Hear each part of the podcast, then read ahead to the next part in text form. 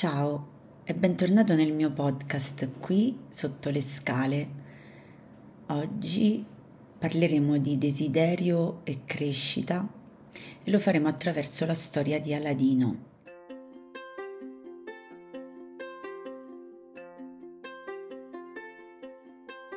Probabilmente conosci già la fiaba di Aladino e la lampada magica.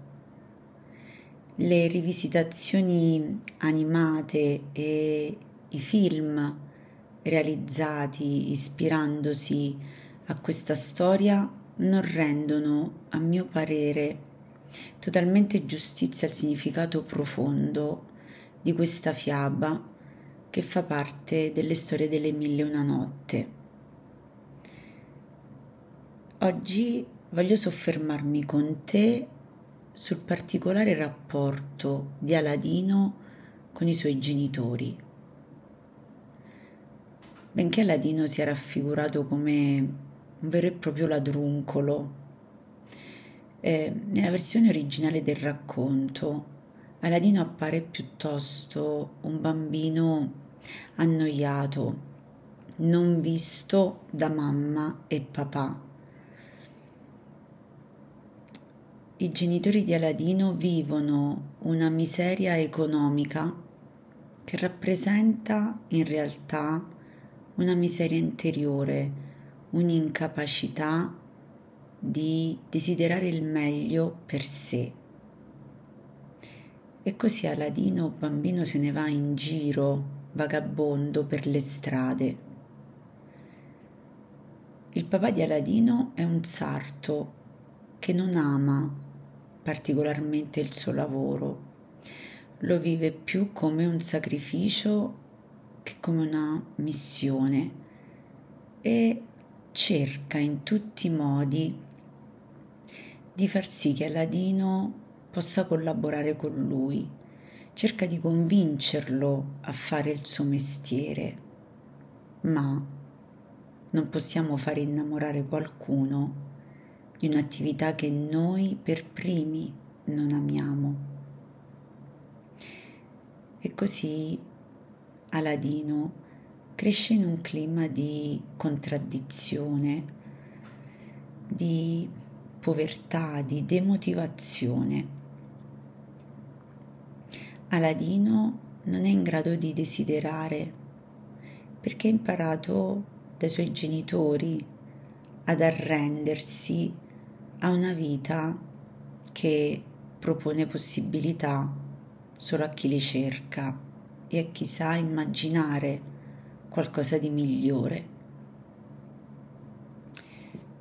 Quando Aladino compie 15 anni,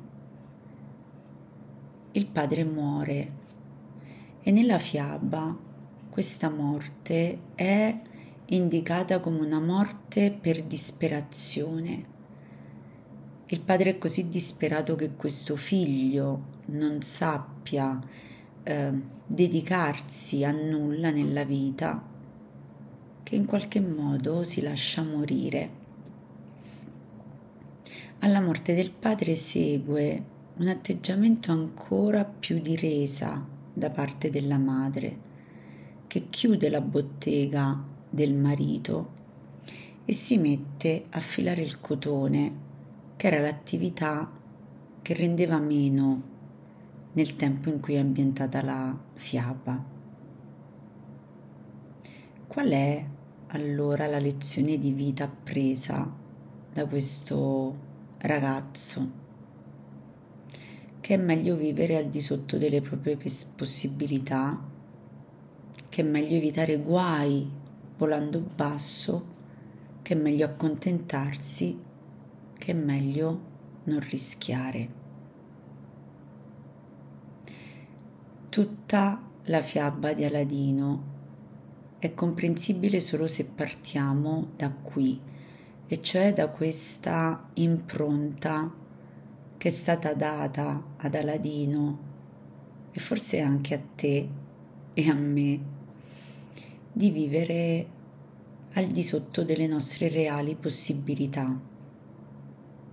Il seguito della fiaba è un vero e proprio percorso di trasformazione e di evoluzione che trova la sua spinta dalla possibilità per Aladino di recuperare la sua capacità di desiderare. In questo processo la madre di Aladino sarà sempre in qualche modo eh, una strenua oppositrice, una boicottatrice, colei che fa resistenza ai sogni e ai desideri del figlio. Com'è che nelle fiabe le madri, i genitori sono sempre così pessimi con i loro figli? E anche qui di nuovo troviamo una madre che in qualche modo fa fatica a sopportare il figlio nei suoi desideri. Le fiabe ci ricordano in modo molto realistico quanto siamo abitati da parti diverse e che sempre a una parte che vuole fiorire ce n'è una che fa il gioco contrario, che è quella di restare sottoterra. Se c'è una parte di noi che vuole volare, c'è una parte che tende a tenere strette le radici a terra e non prendere il volo.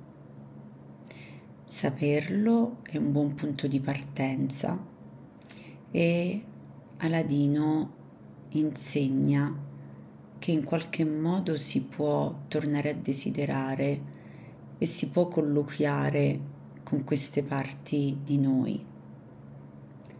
La fiaba intera è un vero e proprio manuale di vita.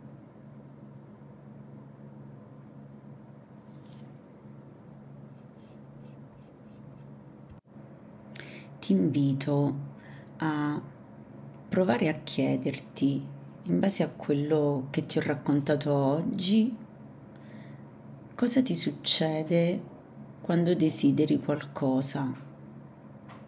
O ancora, qual è la tua inclinazione naturale nei confronti delle cose della vita?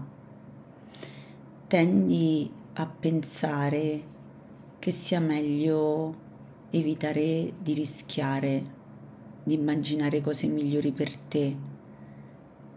Pensi che sia meglio starsene al sicuro con poco o rischiare desiderando di più. Quando ti ritrovi ad avere un desiderio, quale parte di te si oppone e fa resistenza. Osservare quello che ci accade quando abbiamo a che fare con i desideri è un buon modo per conoscerci e anche per evitare di cadere preda delle nostre parti che fanno resistenza e possono impedirci di arrivare a ciò che desideriamo nel nostro profondo.